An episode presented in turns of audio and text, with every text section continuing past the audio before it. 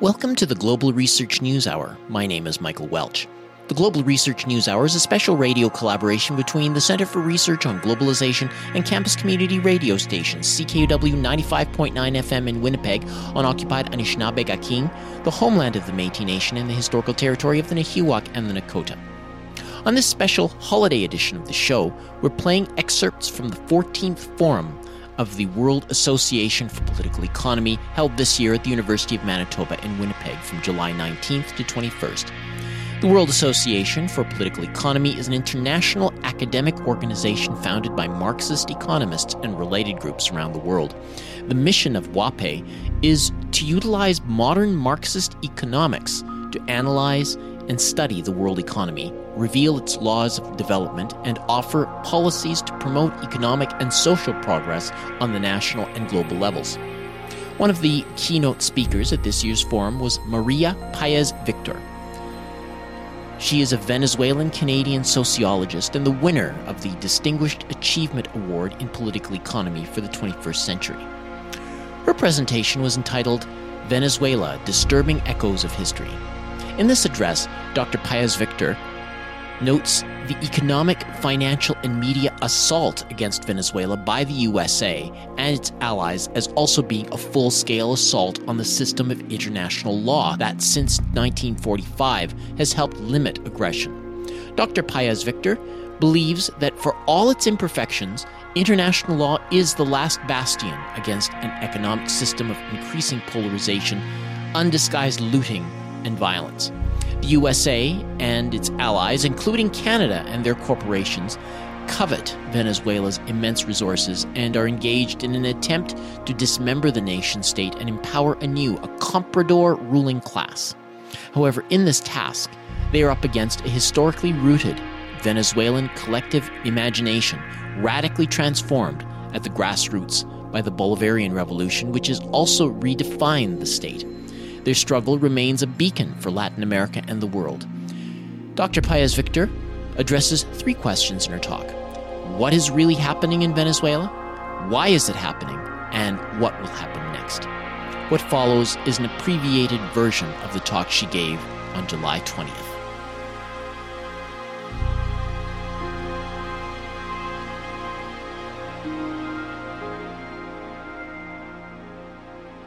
For any student of political economy, these are critical times in which to be aware of dramatic social transformations.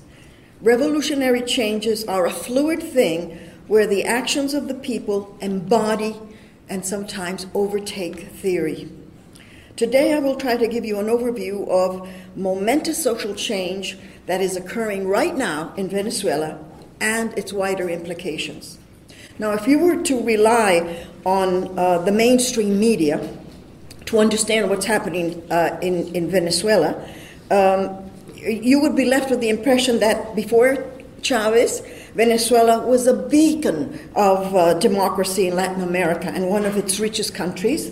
That Chavez transformed Venezuela into a socialist state and himself into a dictator uh, eliminating any real opposition and freedom of the press, and that the economy under Maduro's socialist policies has virtually collapsed, uh, leading to, to massive outmigration, hyperinflation, widespread poverty. I'm just surprised that they don't add bubonic plague in there.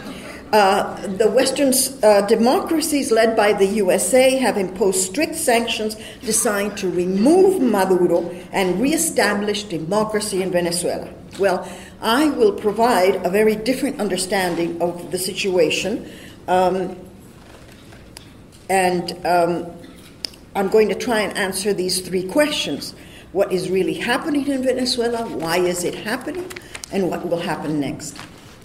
Well, the first question is what is really happening in Venezuela? There is a political campaign against the, uh, the Venezuelan government. The United States, Canada, and Europe are relentlessly attacking the legitimate, democratically elected government of Venezuela that represents the hitherto marginalized, impoverished, traditionally abandoned popular classes. Um, Social media sends out more than 3,600 false news on Venezuela daily.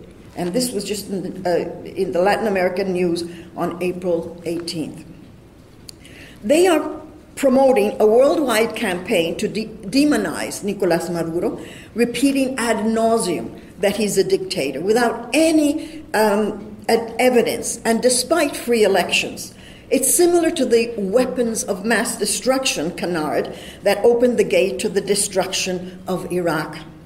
Now, it's a curious dictatorship that in 20 years of Bolivarian government, Venezuela has had 23 free elections for president, for governors, for municipal uh, representatives, and in which the governing party actually lost three elections, three times. And I, I don't know a dictator who ever loses elections. And it's one of the very few democracies in the world that has a constitutional procedure um, for revoking uh, uh, an, elect, an elected president or a governor. Well, this is the Bolivarian Revolution, based on Simon Bolivar's ideas and, of course, the, uh, the ideas of uh, socialism that Hugo Chavez brought forward. The USA and allies are backing the fascist forces in Venezuela. I'm not insulting them, I am describing them. The upper class elites that governed for 40 years with impunity now lead the opposition. Uh, during that time, this comprador class overwhelmingly benefited from Venezuela's oil uh, revenue bounty since the start of the century. The Venezuelan state was an instrument of domination by the upper classes over the lower classes, neatly mirroring uh, Marx's analysis of the state. It preserved the concentration of economic and political power typical of a capitalist state, but contrary to real democracy. Now, there is a class struggle being fought in Venezuela. It is evident, it is inevitable, it is irreconcilable. The Bolivarian Revolution managed to wrestle the apparatus of the state away from the governing elites and facilitated the participation of the vast majority of the public, of, of the people in public affairs. Now, it's not in any way perfect. I'm not saying that. But it is happening. Hence, the loathing of the upper classes and their all out US supported and led opposition to the elected government. What we have in Venezuela is a hybrid war being waged against it. The USA is applying a new war strategy hybrid warfare, a combination of new technologies, social media, drones, cyber attacks, as weapons test for their further domination of the region and other nations, much as Germany did prior to World War II. Hybrid warfare, or sometimes called the war of the second generation, is a military strategy which employs political warfare and blends conventional warfare with irregular warfare, those are the, the, mercenaries, and cyber warfare with other influencing methods such as fake news, uh, diplomacy, lawfare, foreign uh, electoral intervention. The defeat of the USA in the Vietnam War is a historic precedent that is very relevant to the situation today in Latin America the routing of the most technologically advanced and powerful army in the world by poor but well organized and determined guerrilla fighters defending their homeland forced the U.S. military to realize that brute force, bombing, and chemical warfare were not enough to hold a country when the oppressors were not supported by the people. This caused the US military establishment to seek a different type of war, one that would make the civilian population the main focus of violence, psychological, cultural, and economic tactics, the hybrid warfare. Multitude of ways are now used to distort perceptions, to create general instability, fear, anxiety, uh, dissatisfaction, and ultimately civil war the untimely and mysterious death of Hugo Chavez and the fall of international oil prices happening together spurred the USA and its allies to intensify their war against Venezuela. During the presidency of Nicolas Maduro, the aggression has really escalated with a foreign backed opposition, worldwide media con- uh, demonization, sabotage, paramilitary attacks, coup attempts, street violence, and an economic and financial assault that has devastated the economy. It's not Maduro's socialist policies that have done it. So, we should look at the sanctions because Venezuela's Achilles heel has been the economy. The country has been subject to brutal economic sanctions that severely restrict the import of food, medicine, and essential goods, and drastically reduce the export of oil uh, and prevent Venezuela's participation in international financial markets. Economic sanctions are tantamount to a blockade. They have caused tremendous impacts and cost to the nation. From just August 2017 to December 2018 alone, the sanctions cost Venezuela $23 billion. At the same time, $30 billion of Venezuela's assets have been frozen, read stolen, by the USA. This includes appropriation by the USA of Venezuela's gasoline company, Citgo, worth $7 billion, plus $11 billion coming in this year. And alarmingly, alarmingly, they are distributing the funds of Citgo to the opposition leaders in Venezuela. Oil exports, which account for 95% of the country's income, have been drastically reduced because of the sanctions on the refineries and on shipping. International banks are prohibited from carrying out transactions involving Venezuelan accounts. The USA and European banks have stolen Venezuelan funds to the amount of $5.4 billion. The Bank of England has appropriated Venezuelan gold in its vaults worth 1.5 billion. The Bank of England has stolen 1.5 billion dollars of Venezuelan oil, uh, uh, gold. This is a chilling message that it can keep the gold of any country it disagrees with. Germany took back its gold worth 40 billion last year. They were wise to what was happening. And not surprisingly, Poland and Hungary have requested that they return their gold. So trust in capitalist banking system is beginning to wear. Now, money is one thing, but human rights, human lives are another. The US, Canada, and the Allies are truly terrorizing the Venezuelan population, trying to starve them to death and keep crucial medicines from the most vulnerable people the infirm, the weak, the children. 100, 180,000 medical operations have been canceled, 823,000 chronically ill uh, patients are waiting for medicine. The Venezuelan Pharmaceutical Association reported 85% shortage in medicines in 2018. Now, two UN, uh, they're called human rights rapporteurs, who have gone to Venezuela, Dr. Alfred de Zayas and Idriss Jazairy, they denounced the sanctions uh, on Venezuela as illegal, equated them to medieval sieges, and considered them crimes against humanity. And the economists, these are American economists, uh, Mark Weisbrot and Columbia University Jeffrey Sachs, estimate that between 2017 and 18, the sanctions have killed 40,000 Venezuelans.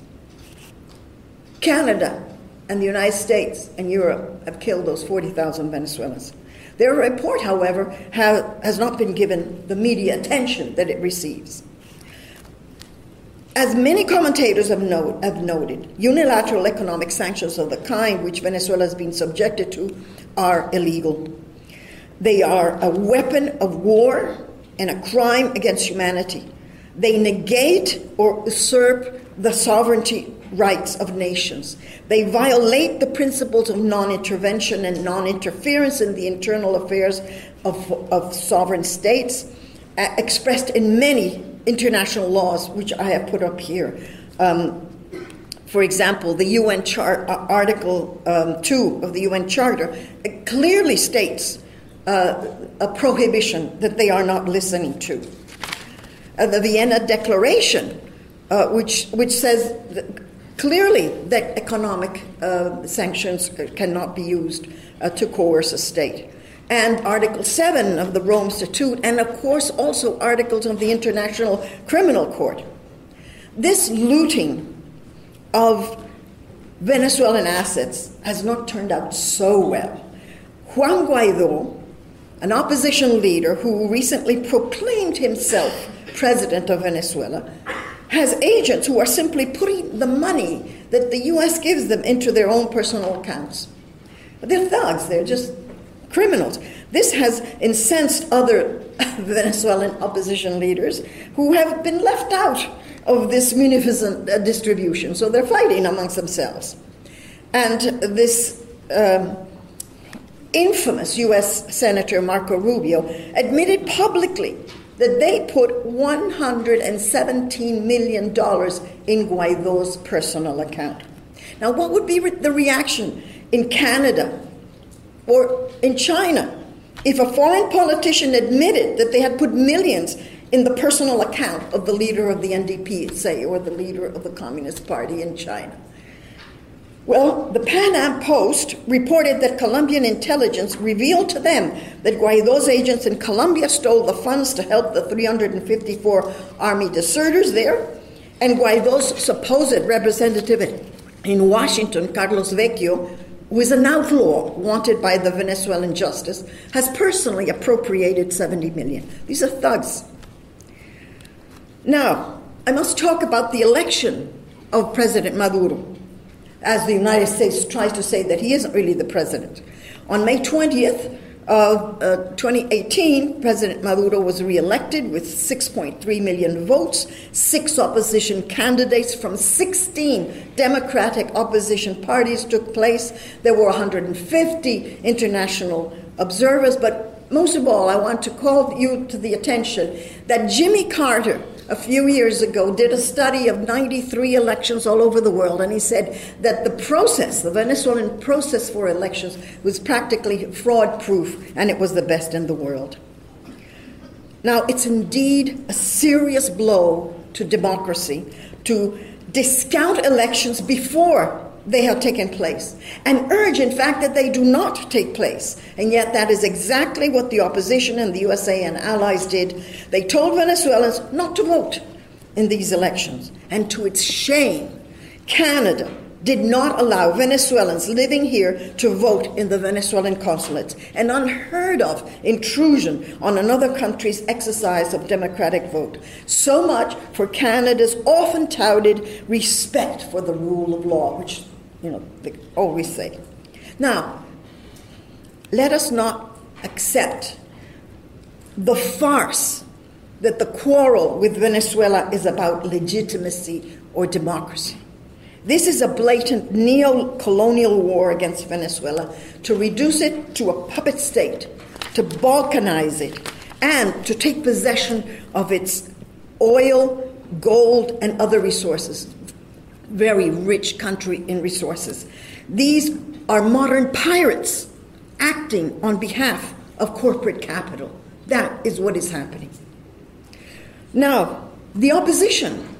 I, hate to use the word opposition because we say here opposition in Canada, you think, oh, very nice people there, you know, uh, behaving very well. No, the opposition in Venezuela is a violent opposition. It's extreme right it is not engaged in ordinary politics as we would have here, but in a desperate class struggle trying to provoke chaos or civil war, which would then give the excuse for foreign military intervention that would then hand power over to them. And if they should succeed in this manner, the only way they could retain power would be by brutal oppression, just like Pinochet in, Ch- in Chile. The overwhelming majority of the Venezuelan population is black, brown, indigenous, and knows that whatever its shortcomings, the Bolivarian revolution and government is their government. It is a government that has striven to pull them out of poverty and exclusion, and Venezuelans are not going to take this uh, dictatorship uh, lying down. There are democratically minded opposition groups, but the extreme right opposition is prevalent. It is not interested in an electoral process that they cannot corrupt or win, and they want to become the government by other means. More than 300 rural campesino leaders have been assassinated by mercenaries, as well as a whole host of Chavista leaders, which the mainstream press hardly ever mentions. Just between 2013 and 17, there were 123 victims of the opposition violence who were lynched, beheaded, burnt, or assassinated. Violent opposition events are then interpreted by NGOs as human rights abuses by the government forces, and never as abuses of the paid opposition mercenaries that kill, maim, destroy, and disrupt the peace. For example, in 2014, Leopoldo Lopez, who is the son of two of the most traditional and richest families in the country, eh, who is the leader of the right wing party Voluntad Popular, which, although very, very small, is the most violent and extremist right wing party in Venezuela, and not by chance, is backed by the USA. It does not want elections or negotiation, only forceful regime change. Well, in 2014, this is him, Leopoldo Lopez, before the TV cameras, he's not very smart, before the TV cameras, he openly instigated violence to overthrow the government, causing millions of dollars in damages to public property and the deaths of 47 people. For this, he was given a fair trial with the best lawyers available to his rich family and sentenced to 14 years in jail. But he's considered by the USA as a political prisoner and also by Canada. Um, the helicopter bombing on 26th of June, uh, an ex officer Oscar Perez, on a stolen army helicopter, terrorized the city of Caracas, threw grenades, and he threw grenades at the building of the Supreme Court of Venezuela. Two policemen died. This crazed criminal was lauded both by the opposition and foreign press as some sort of poster boy freedom fighter.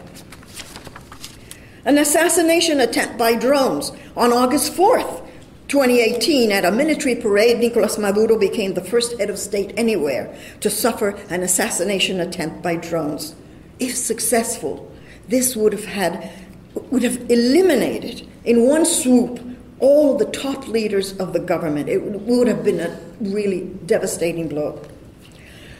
And of course, there's the attempt at creating a parallel puppet government. On the 23rd of January of this year, Juan Guaido, whom I mentioned before, who is a CIA, CIA trained person, hitherto unknown deputy for the Voluntad Popular extremist party, stood in the middle of a street, raised his hand, and self proclaimed himself president of Venezuela.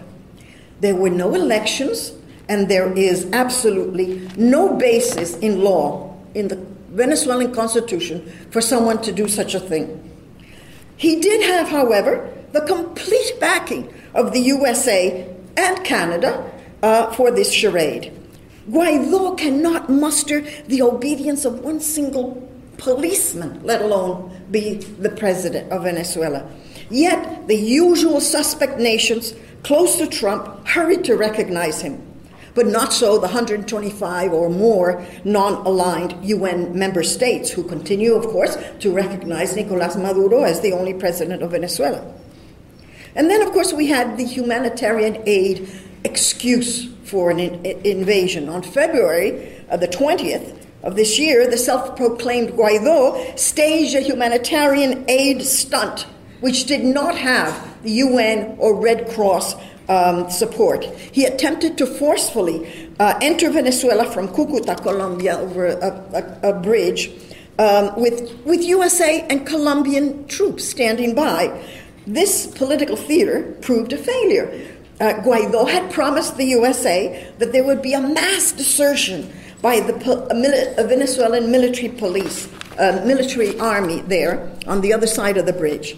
And what they witnessed instead was an impressive sight of the Venezuelan army, steadfast defenders of the Constitution, standing in a solid formation, wall like, impervious to insults, to taunts, to promises. And right behind the soldiers, standing there with their army, was a sea of civilians showing their support. At this point, the head of the Colombian army informed the Colombian President Duque, who was there, that they could not possibly invade with that powerful Venezuelan showing of military civic strength. It freaked them out, actually. Men on the Colombian side set fire to the supposed trucks with the, with the aid, revealing that they contained not food, but material for street riots. Even the New York Times reported this. USA Vice President Pence and presidents of Colombia and Chile who were there witnessed this debacle. The powerful military civic union of the Bolivarian forces diminished any hope that an invasion of Venezuela would be an easy win for Trump to tout into the next US presidential elections. And then, of course, we had the horrifying cyber, cyber attack on the electricity system. Two weeks later, on March 6th, the entire electrical capacity of the country failed due to a cyber attack on the country's main electricity generating system, causing a terrifying six day nationwide blackout. The attack severely damaged the country's electrical system in ways never imagined. There were no lights, there was no elevators, there was no water since the pumps weren't working. Schools were canceled, clinics and hospitals had to suspend medical operations. It was, however, remarkable, beyond any expectation, that there were no riots. There was no social unrest. The people were calm. They knew that this was an attack, that this was not the inefficiency of their government. In fact, people thought that it was going to be an actual attack. People thought that the bombs were going to start uh, coming. The engineers were baffled, having never considered such a blackout of this magnitude was even possible. Well, what seemed to be only science fiction turned out to be science. The USA Army branch, the Pentagon Cyber Command, has been dedicated to cyber attacks warfare since 2009. President Maduro claims to have solid evidence that the grid was indeed attacked by the USA five hours before the blackout, infamous U.S. Senator Marco Rubio again reported to the U.S. House of Representatives that Venezuelans are just about to experience the most dramatic shortage that they ever had. Quite a coincidence. And Guaido next day said that he had a hand in it. And then, of course, there was the attempted coup. There was no, if there was any doubt that the supposed President Guaido held no authority whatsoever was made clear on the 30th of April when he attempted a coup d'etat, having no popular support, no military following. It failed. He lured a small military unit to where he was under false pretenses, and these fellows promptly left when he, they realized it. Uh, he did manage to spring Leopoldo Lopez from his house arrest, and uh, he uh, immediately fled to the Spanish embassy. Guaido was left to wander the streets of Venezuela, another failure on his head, and the government did not fall into the trap of arresting him. There is a very famous Mexican intellectual called Fernando Buen Abad, and he has said that Venezuela has been the target of the most irrational and unjust attacks, all the most obscene and vile, dirty tricks, all the most crude and unacceptable injustices. And Lenin, insightfully so many years ago, described the situation in which Fidel, Chavez, and now Maduro find themselves. Maduro finds himself. Said Lenin, during the lifetime of great revolutionaries, the oppressing classes have invariably meted out to them relentless persecution and received their teachings with the most savage hostility, most furious hatred, and ruthless campaign of lies and slanders. That was Maria Paez Victor presenting before the World Association for Political Economy Forum on July 20th, 2019, at the University of Manitoba in Winnipeg, Canada. And this is the Global Research News Hour, heard every week on CKUW 95.9 FM in Winnipeg and on affiliate stations across Canada and the United States.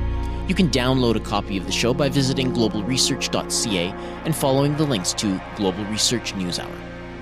Here's more of Maria Paez Victor speaking on the topic of Venezuela, disturbing echoes of history.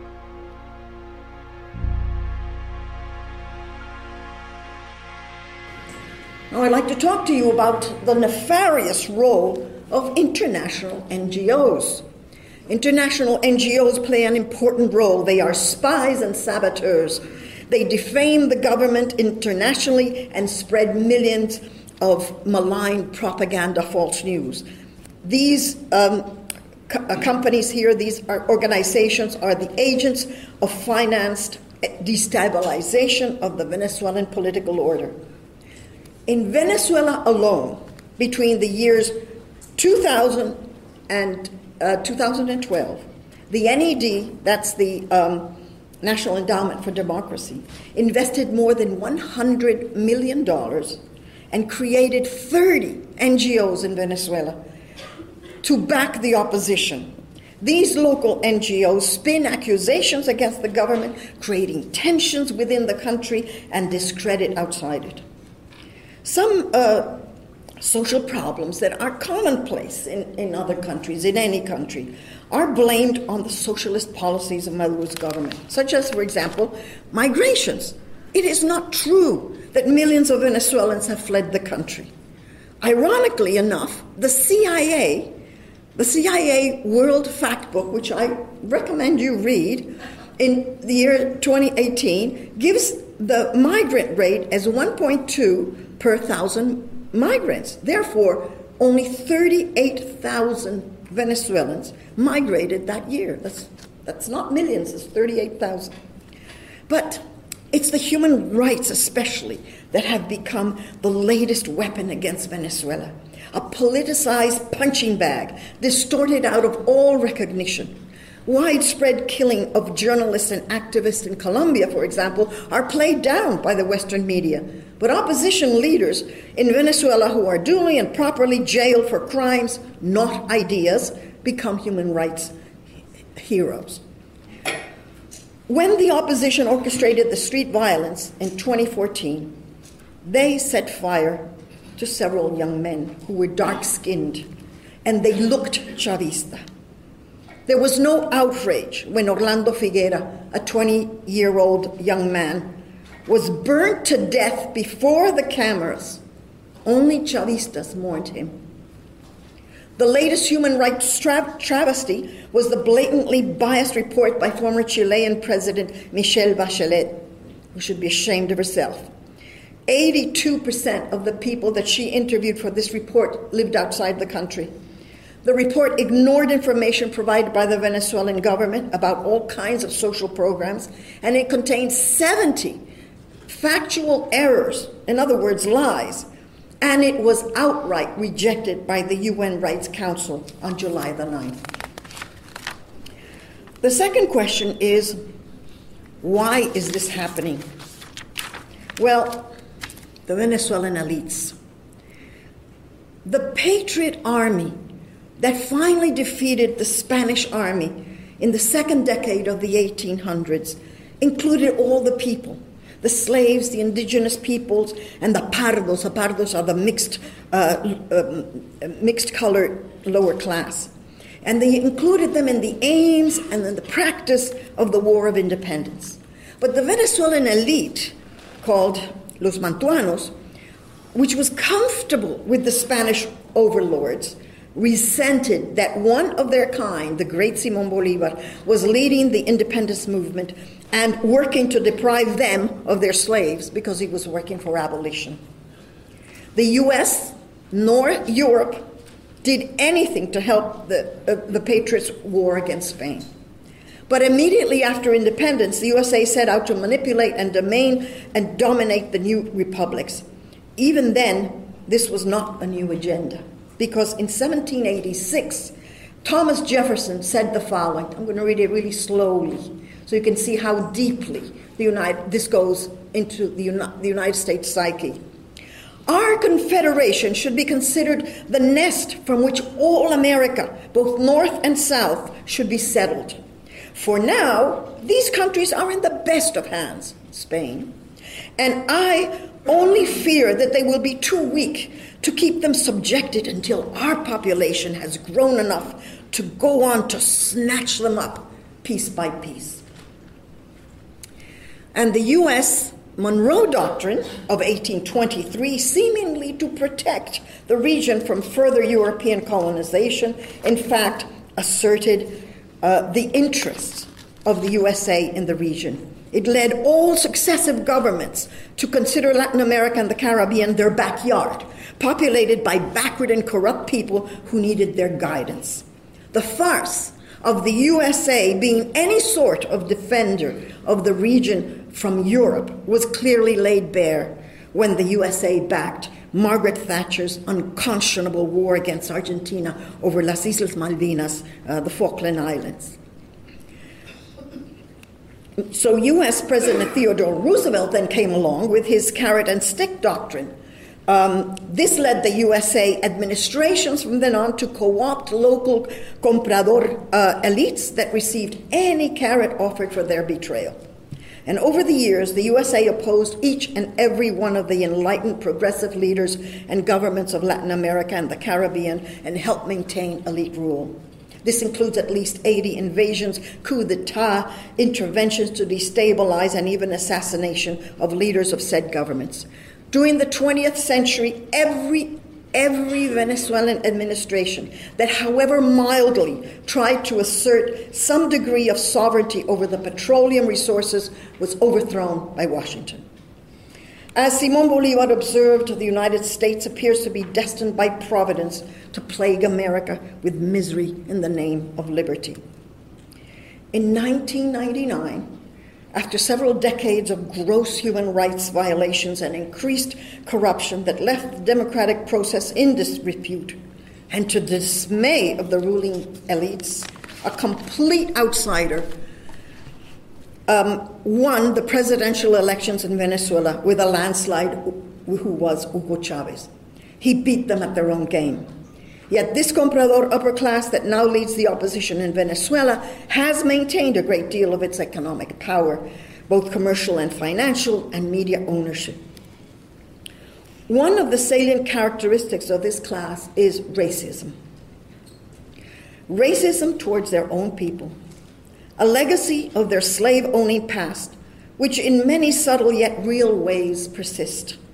President Chavez was ridiculed for his humble rural background and black and indigenous uh, ethnicity.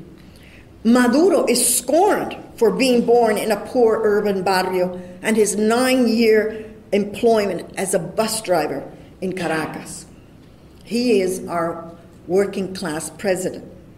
Racism and classism thrive in the Venezuelan bourgeoisie.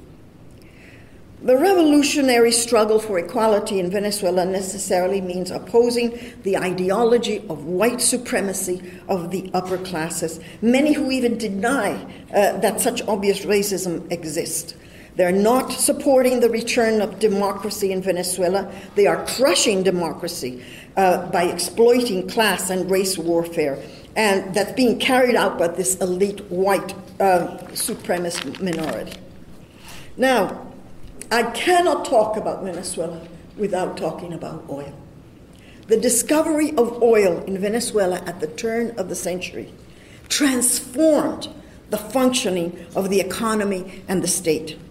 The state became the distributor of income derived from the sale of exported petroleum, doling out this bounty according to the interest of those closest to it, the upper classes. The private sector did not become uh, an engine of economic development, employment, innovative production as it, it would have done in a genuine capitalist economy. The typical dependency of the state on the owners of capital is reversed in ex- oil exporting nations. The capitalists depend on the state, not the reverse. This is why the analysis of an oil exporting uh, economy has to be different from the analysis of a conventional capitalist economy. The Venezuelan upper classes want to re- regain the largesse of the state on which they depended until the election of Chavez. The supposed capitalist class in Venezuela, with relative few exceptions, is a comprador class with strong links to foreign capital. It is a parasitic private sector dependent on lucrative import transactions with the help of state funds, loans, and contracts. That Venezuela has the largest known petroleum reserves in the world, that it takes 43 days for an oil tanker to go from the Middle East to Texas, and it only takes four days for an oil tanker to go from Caracas, uh, the, the port of Caracas, to Texas, is a powerful clue as to the USA's desire for control. John Bolton has openly stated that the goal in Venezuela is to gain control of Venezuela's oil. President Trump said, gangster like, that he did not understand why we are not at war with Venezuela because they, they have all that oil and they're right on our back door. So that's no mystery. And what is really changed in Venezuela is the fact that Chavez won the election in uh, 1999 on the promise that he would bring a new constitution to Venezuela. One of the most enduring legacies of President Hugo Chavez has been the Venezuelan constitution that defined the new Bolivarian Venezuelan state. The constitution ushered in was ushered in by a referendum. Um, there was a countrywide representatives who were elected uh, and who wrote it after extensive consultation, and it was ratified by another referendum. Now, after 19 years, it is being revised by another elected National Constitutional Assembly to correct certain vestiges of the bourgeois liberal framework, which is still there, and to deepen socialist principles. The Constitution is anchored in the concept of both individual and social rights. Social rights, like you, have the right to education, for example, a right to culture, right to um, have a clean environment, it enshrines human rights hitherto muted or absent, such as the rights of women, of children, all indigenous peoples, the handicapped, and the environment. It closed some of the loopholes with which the upper classes had ruled, and it asserted the sovereignty of Venezuela over its own resources. its impact in the country has been immense, but it has also been influential in the region, having inspired the new constitutions of Ecuador and Bolivia. Now, one would agree with Marx, who stated that society is not based on the law, but that the law must be based on society expressing its common interest and needs and, uh, and the social needs. So, just so, the Bolivarian Constitution expresses the longing for rights and sovereignty of a majority of the people that had long been marginal to the affairs of state, whose human rights uh, were only nominally recognized, and their desire for an alternative society to this savage capitalism, as Hugo Chavez used to call it. The Venezuelan working class recognized that, however faulty, the state now defines itself by their interests, and that the anti democratic sector of the opposition makes no promise they could possibly believe in. In 2007, Hugo Chavez was re elected under another election promise. The first election, he promised a new constitution. The second electoral promise, he promised to build Venezuelan socialism, calling it the socialism of the 21st century.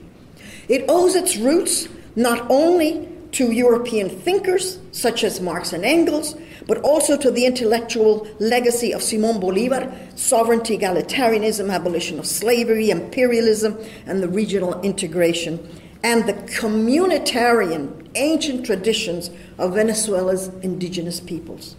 He rooted Venezuelan socialism in its history, in its culture, and cosmological and spiritual traditions Liberation theology, for example, has greatly influenced the Bolivarian Revolution. This is a revolution that is recognized by the Venezuelan people as their socialism. This was Chavez's genius and his contribution to socialism worldwide. He dared proclaim it after the fall of the Berlin Wall, after the dissolution of the USSR, and after the rumors that history had come to an end and he showed the world that socialism was still a force to be reckoned with. So, Bolivarian revolu- socialism, there are those who deny that it exists. And they deny that what is happening in Venezuela is a revolution or that it's even socialism. These cosmopolitan left wingers of the northern countries have too often disdained the Bolivarian revolution because it did not fit with their narrow Eurocentric theoretical frameworks. Because it is also humanistic and spiritual, as well as socialist and participatory and democratic. Many of them who claim to know so much about the conduct of revolution want to dictate to the Venezuelan people what is and is not real.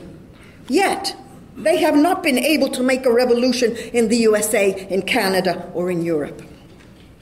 History shows us that revolution occurs when the people stand up and defy empires, when they bear the brunt of their malice and yet stand firm and defend their rights and land and self determination. The people know. As Atilio Boron, a great Latin American writer, explains, and Marx and Engels understood that revolution is not a creation event uh, of a single explosion of violence, but a historical dialectical process where the encounters of the class struggle and the counter revolution determine the outcomes. Boron recalls that Fidel said, The main mistake we made in Cuba was thinking that someone knew how to make a revolution. The Bolivarian Revolution, like all strong social transformations, is a historic movement with gains and losses and missteps and complexities that override the status quo, the traditional forms of making politics.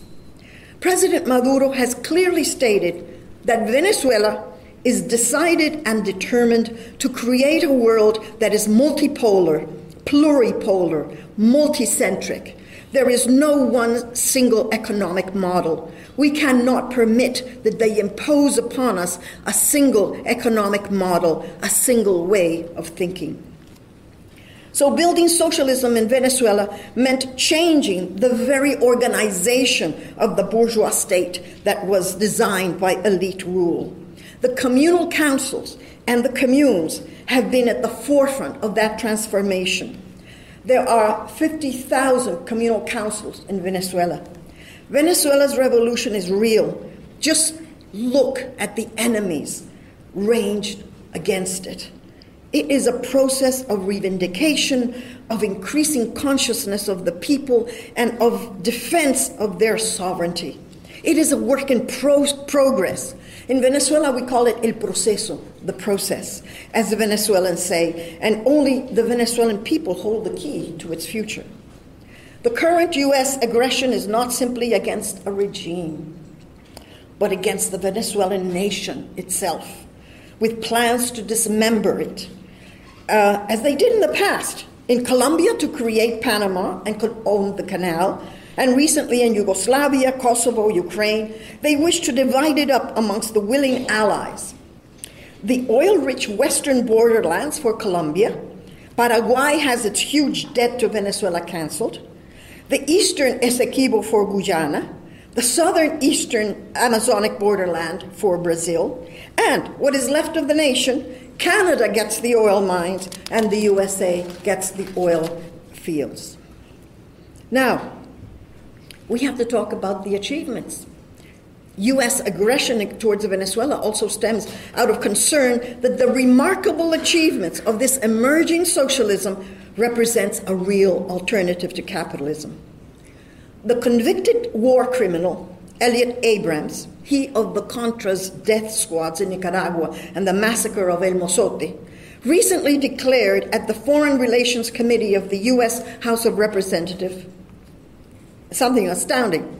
He said, Can you imagine what it represents to construct 3 million houses without the participation of the private sector? Are we going to permit socialism to win in that country? A system to which we have been declaring war since we became the leading democracy of the free market. This is what he said. He was quite honest, wasn't he? The Bolivarian Revolution has had many successes that in any other country would have been hailed universally, such as uh, the ranks. It, it, it, increased the UN uh, Human Development ranks by seven places. Um, the poverty reduction, 50%. Uh, that is quite astounding. Um, illiteracy has been el- eliminated. Uh, there's free health care, free education. And most recently, in the last uh, six or seven years, it has built 2.7 million houses. Um, the FAO awarded Venezuela an award uh, for its fight against malnutrition.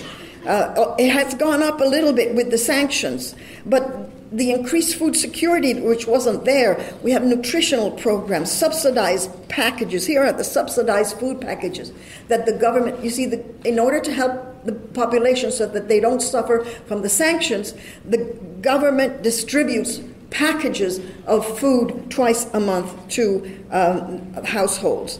So the FAO has just recently said it's one of the countries that most uh, fights and has reduced uh, hunger.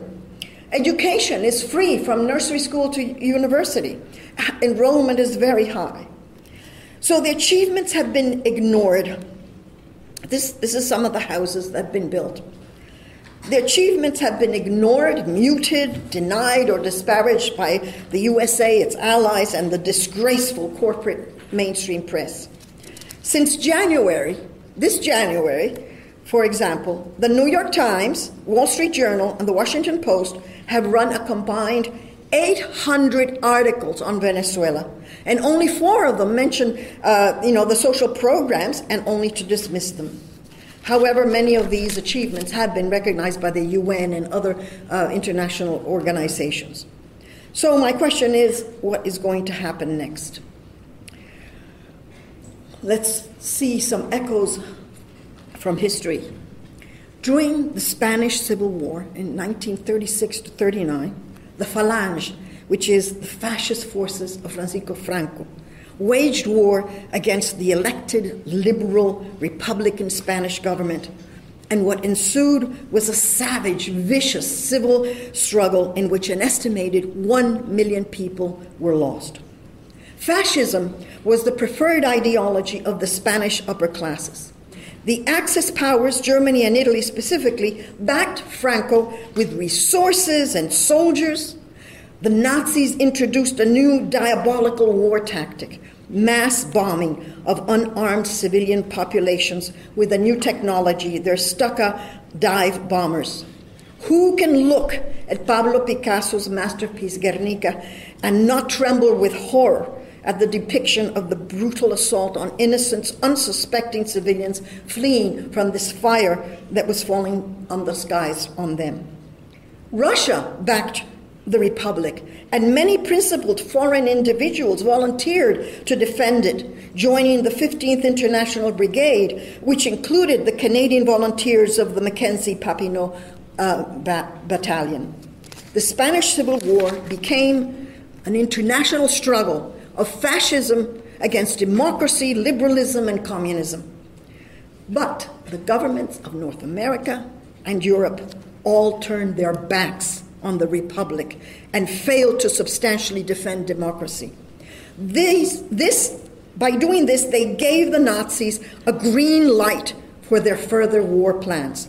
The Nazis, seeing how the leading powers, Britain and France, did not defend Spain, surmised that they would also not defend Czechoslovakia, which they invaded in early 1939, a precursor of World War II. And in the end, Fascism won, the Republic was lost, Franco governed Spain for decades afterwards. The Nazis were powerfully emboldened and strengthened to go on to greater atrocities. The parallels with the war that is being waged in Venezuela are frightening. As in Spain, the targets are innocent people, an entire population, not soldiers.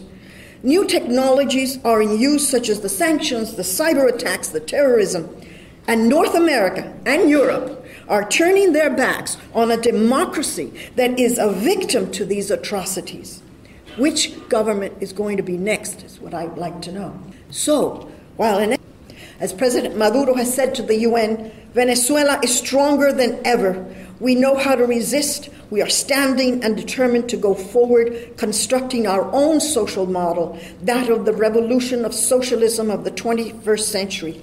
We are confident in the noble people of Venezuela who will not surrender. And if Maduro falls to an assassin's bullet, rest assured there are others in the government ready to take on. Now, I will end here with the global implications. The ramifications of this assault on Venezuela's Bolivarian socialism erodes the very assumption on which states have hitherto based their security.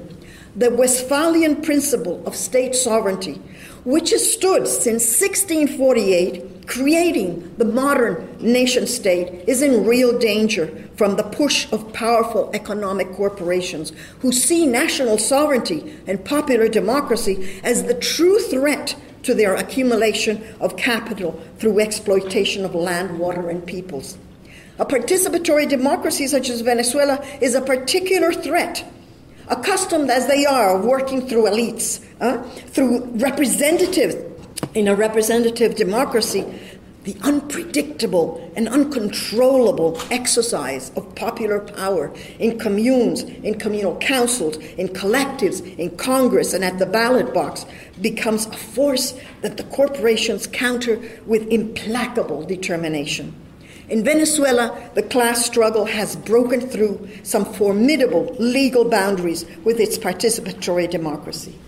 Venezuela has set an example that the USA considers counter to its hegemony, and so it should.